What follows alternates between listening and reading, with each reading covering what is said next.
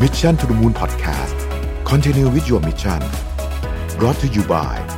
สีจันแป้งม่วงเจนทูคุมมันนาน 12 ชั่วโมง ปกป้องผิวจาก PM 2.5 อัปเกรดเพื่อผู้หญิงทุกลุกสวัสดีครับ ยินดีต้อนรับเข้าสู่ Mission to the Moon Podcast นะครับ คุณอยู่กับประวิทยานุสาหะครับ วันนี้จะมาชวนคุย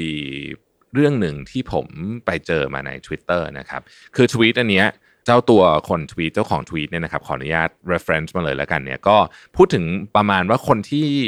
มีเวลาออกกำลังกายเนี่ยคือต้องต้องว่างด้วยแล้วก็ต้องงานไม่ยุ่งด้วยนะฮะคำถามก็คือว่ามันจริงไหมนะฮะแล้วความคิดเห็นต่อทวีตอันนี้เป็นยังไงบ้างนะครับซึ่งน่าสนใจมากจริงๆต้องบอกว่าทวีตอันนี้ค่อนข้างแมสนะครับมีคนทั้งโค้ดทั้งรีทวีตทั้งอะไรไปเยอะพอสมควรหลายหมื่นนะเท่าที่ผมเห็นตอนนั้นนะครับ ผมคิดว่าการที่เราพูดถึงว่า คนเมืองโดยเฉพาะคนเมืองแล้วกันพูดถึงว่าคนกรุงเทพก่อนแล้วกัน เพราะว่ากรุงเทพมันมีแฟกเตอร์เรื่องรถติดที่ค่อนข้างจะชัดเจนกับประเด็นนี้เนี่ย คนที่อยู่กรุงเทพมหานครเนี่ยนะครับ เอาวัยทำงานแล้วกันนะออกกำลังกายยากจริงไหมแล้วต้องว่างจริงไหมต้องงานไม่ยุ่งจริงไหมถึงจะออกกำลังกายได้นะฮะถ้าเกิดว่าเราไปดูคนที่ที่โค้ดทวีตไปบางคนก็บอกว่า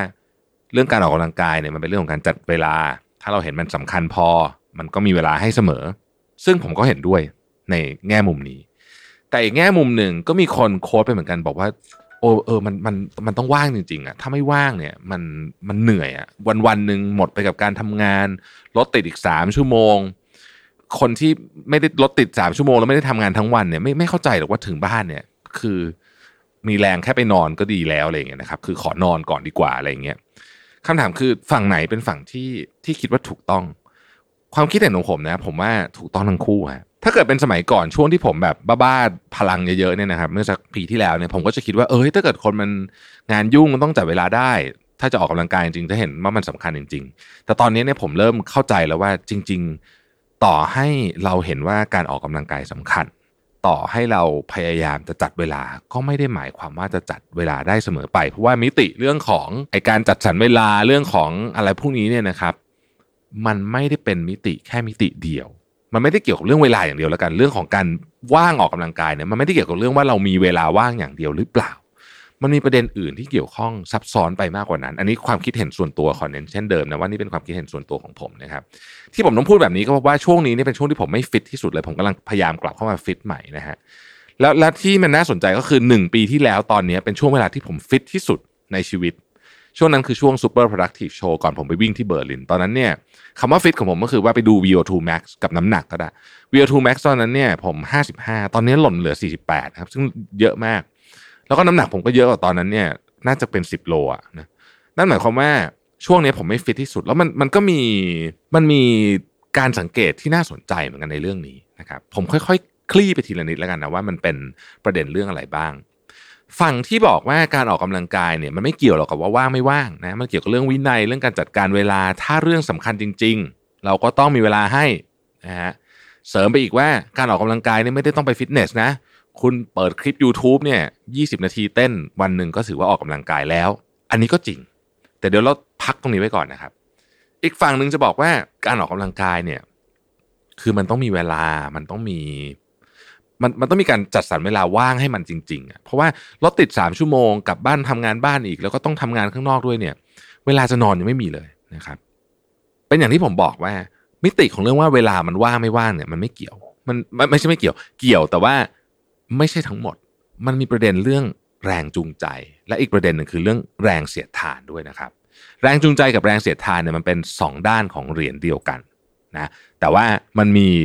ความแตกต่างกันนิดหน่อยในเรื่องนี้ เพราะฉะนั้นเรากำลังพูดถึง 3 ปัจจัยด้วยกัน เวลาเราจะออกกำลังกายเนี่ยนะฮะคือเวลาที่เป็นเวลาบนนาฬิกาแล้วผมใช้คำนี้นะครับ แล้วก็แรงจูงใจ แล้วก็แรงเสียดทาน ถ้าเกิดเวลาบนนาฬิกาเรามี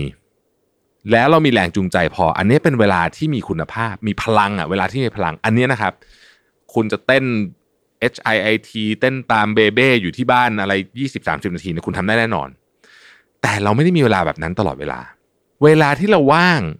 ที่มันตรงกันข้ามกับเวลาแบบนั้น ยกตัวอย่างลองนึกภาพตามนะครับ วันที่ผมอัดวันนี้เนี่ยคือวันพฤหัสที่ 24 กันยายนนะฮะเมื่อคืน 23 กันยายนเนี่ยเป็นวันที่รถติดมากที่สุดวันหนึ่งในรอบหลายเดือน เพราะว่าฝนตกหนักมาตั้งแต่บ่ายน้ำท่วมอะไรต่างๆนานาเนี่ยนะครับ ลอง imagine ไม่ต้อง imagine นะผมเองก็อยู่ในรถติดนี้ด้วยเนี่ยนะทำงานมาทั้งวัน ตื่นเช้าทำงานมาทั้งวันเลยนะฮะงานเครียดมาก เจอรถติดไปอีก ขากลับบ้านขาเดียวนะ ไม่ต้องพูดถึงขาไปนะฮะขากลับบ้านขาเดียวเนี่ยที่ไปประชุมเนี่ยนะฮะสามชั่วโมง เกือบสามชั่วโมงเนี่ยนะฮะถึงบ้านสี่ทุ่มพรุ่งนี้รู้อยู่แล้วว่าต้องตื่นตีสี่กว่าๆตีห้าคำถาม ออกกำลังกาย หรือไถ Twitter ตอบเลยฮะ ผมนั่งไถ Twitter คือมันมันง่ายมากอะคือ คือมันไม่ไหวจริงๆนึกออกไหมฮะคือ เวลามี ถามว่าเวลามีไหมเวลามียังมีเวลาเล่น Twitter อยู่ยังไม่ได้นอนซะทีเดียว แต่มันไม่มีพลังไม่มีแรงจูงใจที่จะไปออกแล้วครับอะเพราะฉะนั้นโอเค อันนี้ก็คือมุมหนึ่งนะครับ หลายคนก็จะแบบเอ้ยมันฟังดูเหมือนเป็นข้ออ้างเลยนะ คือจริง ๆ เรื่องการออกกำลังกายเนี่ย ทุกคนรู้อยู่แล้วว่ามันมันเป็นสิ่งที่ดีนะฮะเพราะฉะนั้นผมก็เลยพยายามจะไม่ใช้คำว่าข้ออ้างแล้วกันผมขอขอขอเปลี่ยนมุม เรียกมันว่าแรงเสียดทานแล้วกัน แรงเสียดทานเนี่ยมันเหมือนการเข็นรถ นะฮะทุกท่านเคยเข็นรถนะเวลาเราเข็นรถเนี่ยแรกๆมันเข็นยากใช่ไหมเข็นสักพักหนึ่งรถมันไปเองแทบไม่ต้องเข็นแล้วถูกไหมฮะไอ้นี่คือแรงเสียดทานนะแรงเสียดทานเนี่ยมันไม่เหมือนกับการขาดแรงจูงใจซะทีเดียว เพราะแรงเสียดทานเนี่ยมันอยู่ในเวลาที่จริง ๆ เราควรจะออกกำลังกายได้ จริง ๆ อันนี้ควรออกกำลังกายได้จริงยังไม่ได้เหนื่อยมากด้วย ยกตัวอย่างเช่น นึกภาพเช้าวันเสาร์คืนวันศุกร์เนี่ยเราตั้งใจไว้ละพรุ่งนี้ รุ่งนี้จะไปวิ่งพรุ่งนี้จะไปสวนลุมพรุ่งนี้จะตื่นตีสี่ครึ่งตื่นตีสี่ครึ่งตื่นแน่นอน อาจจะถึงขั้นเอาชงเอาชุดมาเตรียมไว้เรียบร้อย เสร็จแล้วเนี่ย พอถึงเช้าวันเสาร์จริงตีสี่ครึ่งในกาดังนะฮะเป็นไงฮะกดสนุตเดี๋ยวอีกห้านาทีตื่นแน่นอนนะครับปั๊บเท่านั้นแหละ เจอกันอีกทีเก้าโมงนะฮะจบไปวิ่งไม่ได้ละร้อน อันนี้คือผมผมเรียกอันนี้ว่าแรงเสียดทานแล้วกันเนาะเพราะฉะนั้นเราจะเห็นว่าคำว่าต้องว่าง ต้องงานไม่ยุ่งถึงออกกำลังกายได้เนี่ย มันจึงไม่มีคำตอบที่ถูกต้องซะทีเดียวในความคิดเห็นของผมเนี่ยฮะมันแล้วแต่ว่าคุณมีไอ้สามอย่างเนี้ยคือเวลาแรงเสียดทานและแรงจูงใจเนี่ย มาผสมผสานกันยังไงบ้างนะครับ เอาล่ะ อันนั้นคือปัญหามาหาโซลูชันบ้างดีกว่า ทางออกทำไงอะ คืออยากออกกำลังกายทำไงนะครับ ผมก็เสนอ อย่างนี้แล้วกัน คือผมก็ไม่ได้ทำในทุกวันนะต้องบอกก่อนนะครับ แต่ว่ามันมีตัวช่วยที่พอช่วยได้สำหรับคนที่งานยุ่งและไม่มีเวลา คือสำหรับคนที่ค่อนข้างจะว่างอยู่แล้ว แต่ไม่ได้ออกกำลังกายเนี่ย อันนั้นเนี่ยก็คุณต้องไปหาวิธีอื่นแล้วล่ะนะฮะ คือไม่ไม่ได้เกี่ยวกับเรื่องเวลาแล้วนะครับ คือต้องพูดอย่างนี้ก่อน มันมีที่คนที่ยุ่งมากๆเลยนะที่โอ้ยุ่งแบบงานยุ่งสุดๆๆๆไปเลยเนี่ยนะครับ แต่ยังมีเวลาออกกำลังกายทุกวัน พวกนี้วินัยสูงมาก ก็เป็นคนประเภทหนึ่ง ซึ่งมีผมผมเคยยกตัวอย่าง ที่ผมชอบที่สุดเนี่ยคือตัวอย่างของคุณแต้มสุภจีนะฮะกรุ๊ปซีอของดูสิตที่วันหนึ่งกันนึกได้ว่าอ้าววันนี้ยังไม่ได้ออกกำลังกายเลย ตอนนั้นอยู่ที่สนามบินนะฮะแล้วก็ไม่มีเวลาออกแล้วก็จะขึ้นเครื่องบินแล้ว สิ่งที่แกทำก็คือเดินเดินในสนามบินสนามบินมันใหญ่ใช่ไหมฮะก็เดินไปเดินมานะจนครบโคต้าของการออกกำลังกายวันนั้น ผมว่านี่แหละ อันนี้คือคนที่คุณแต้มยุ่งมากนะครับ คือโอ้โหตั้งแต่เช้าจนหลดเย็นคือ แทบจะเรียกว่าแทบไม่มีเวลาว่างเลยเนี่ยนะฮะ แต่ว่าเนี่ยพอนึกได้ก็อะอยู่สนามบินทำไงอะออกเดินนะครับอย่างเงี้ยเป็นต้นนะครับเอ่ออันนั้นก็คือเป็นคนที่มีวินัยสูงมาก แล้วมันก็จะมีคนที่ว่างมากๆไม่ได้ทำอะไรเลย แต่ก็ไม่ออกกำลังกายอยู่ดีนะขออนุญาตยกสองกลุ่มนี้ออกไปก่อนนะครับเราเอาคนทั่วๆไปนี่แหละ ที่อยากออกกำลังกาย แต่มันสี่ทุ่มรถติดมาสามชั่วโมง มันไม่ไหวจริงๆเนี่ยนะครับ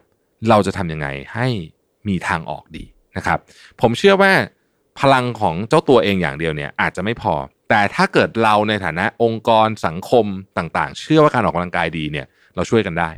อันที่หนึ่งเริ่มที่องค์กรก่อนเลย บริษัทบริษัทหรือหน่วยงานต่างๆเนี่ยนะครับ อันนี้ผมว่ามีส่วนมากเลยนะครับ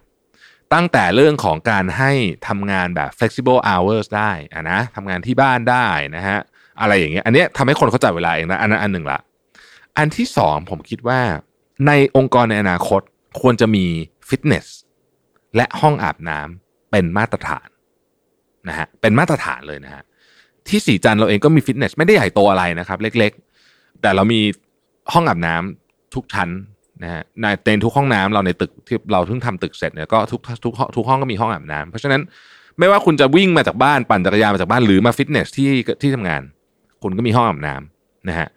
คุณก็เลือกเล่นได้ คุณจะเล่นเช้าเล่นเที่ยง บางคนก็เล่นตอนเย็นคนส่วนใหญ่ชอบเล่นตอนเย็น นะครับแต่ก็จะมีบางคนเหมือนกันนะที่แบบมาอาจจะบ้านไกลหน่อยก็ไหนๆก็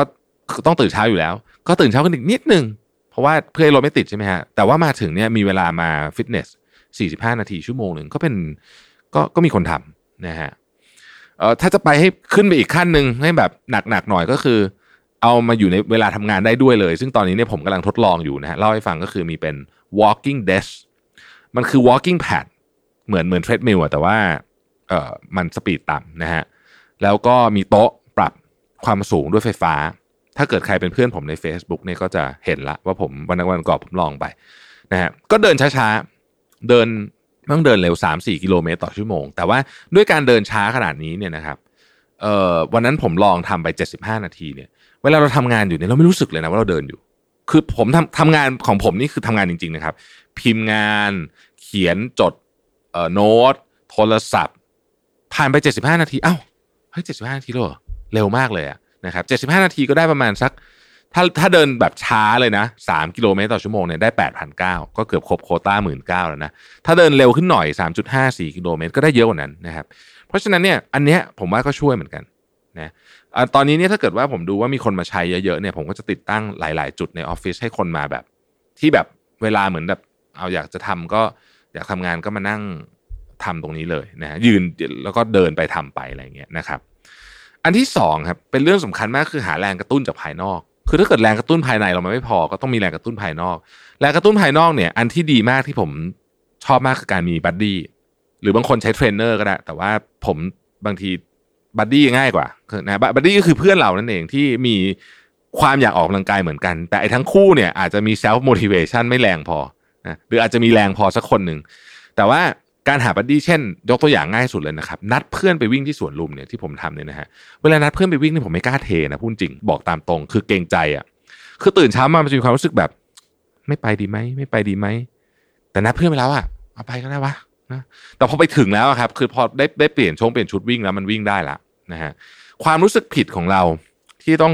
เทเพื่อนเนี่ย มักจะชนะแรงเสียดทานได้ อันนี้สำหรับคนทั่ว ๆ ไปที่ผมเคยถามมานะฮะคือ รู้สึกผิดอะเกรงใจ เพื่อนต้องตื่นตีสี่ครึ่งตีห้าไปรอเราอยู่ที่สวนลุมไอ้เราจะไม่ไปวิ่งด้วย แม่งมันดูแบบนะไม่ได้อะนะมันมันดูแบบ ก็เลยก็เลยเป็นจุดที่ช่วยมากนะครับ การหาบัดดี้นี่ work มากๆนะอีกการหนึ่งคือเรื่องของตัวเราเอง ทัศนคติเกี่ยวกับการออกกำลังกาย ผมว่าเป็นเรื่องสำคัญมากนะฮะถ้าเรามองมันเป็นใช้คำว่าอะไรดีอะถ้าเรามองมันเฮ้ยออกกำลังกายเพื่อที่จะได้ผลประโยชน์ระยะสั้น เช่น เช่นหุ่นดีขึ้นในระยะสั้นๆแล้วออกกำลังกายหักโหมอะไรพวกนี้ผมว่าพวกนี้อยู่ไม่นาน แต่ถ้าเกิดทัศนคติที่เรามีต่อการออกกำลังกายคือ มันเป็นกิจกรรมประจำวันที่จะทำให้คุณภาพชีวิตเราดีขึ้น แล้วที่สำคัญที่สุดก็คือ ไม่มีใครทำแทนได้ด้วย คือคุณต้องทำเอง คือคุณไม่สามารถจะไปจ้างใครมาทำแทนได้ คุณอาจจะจ้างเทรนเนอร์ได้แต่เทรนเนอร์ก็ยก weight แทนคุณไม่ได้อยู่ดี คุณต้องทำเอง แต่ว่ามันจะส่งผลต่อคุณภาพชีวิตของคุณในระยะยาวมากๆ จริง ๆ มันส่งผลต่อคุณภาพชีวิตของคุณในวันนั้นเลยแหละ คือคุณจะอารมณ์ดีขึ้น แต่ว่าระยะยาวก็คือ คุณจะมีโอกาสป่วยน้อยลงนะครับ คุณป่วยน้อยลงเป็นยังไงฮะ เป็นภาระกับคนอื่นน้อยลง คุณเองก็ไม่เจ็บไม่ป่วยไม่ทุกข์จากเรื่องของการเจ็บป่วย การเจ็บป่วยเป็นเรื่องที่ทุกข์มากนะฮะ เวลาเรานอนอยู่โรงพยาบาลเนี่ย เราไม่เคยคิดถึงเรื่องงานเลยนะ เราอยากหายอย่างเดียวนะใครที่เคยเข้าโรงพยาบาลคงเข้าใจดีนะ วันเนี้ยผมพูดในฐานะคนอายุ 40 วันเนี้ย ไม่ต่างกันเยอะนะ สุขภาพเพื่อนผมอายุ 40 คนที่ออกกำลังกายไม่ออกกำลังกายไม่ต่างกันเยอะ ผมว่าพอๆกันนะฮะแต่ตอน 70อะไอคนที่ออกกำลังกายตลอดตั้งแต่40ไปจนถึง70เนี่ยหรือออกกำลังกายมาก่อนหน้านี้แล้วก็ออกไปจนถึง70เนี่ยกับคนที่ไม่ออกกำลังกายเลย หรือออกน้อย ตอนอายุ70เนี่ย เราเห็นแล้วว่าสุขภาพต่างกันแบบมโหฬารนะฮะเพราะฉะนั้นมนุษย์เราไม่ได้ถูกออกแบบมาให้อยู่เฉยๆ การออกกำลังกายเนี่ยนะครับ จึงไม่ใช่ไม่ใช่สิ่งที่ควรทำนะในความคิดเห็นผมนะครับ แต่ต้องพยายามทำให้ได้ ต้องทำให้ได้ ผมก็ไม่ได้บอกว่าผมทำได้ทุกวัน แต่ต้องทำให้ได้ แล้วตัวเราในอีก 20 ปีข้างหน้าเนี่ย จะกลับมาขอบคุณเราในวันนี้ ที่เราพยายามฝืนตัวเองมาออกกำลังกายให้ได้ ขอบคุณที่ติดตาม Mission to the Moon นะครับ สวัสดีครับ Mission to the Moon Podcast Continue with your mission Presented by สีจันแป้งม่วงเจนทู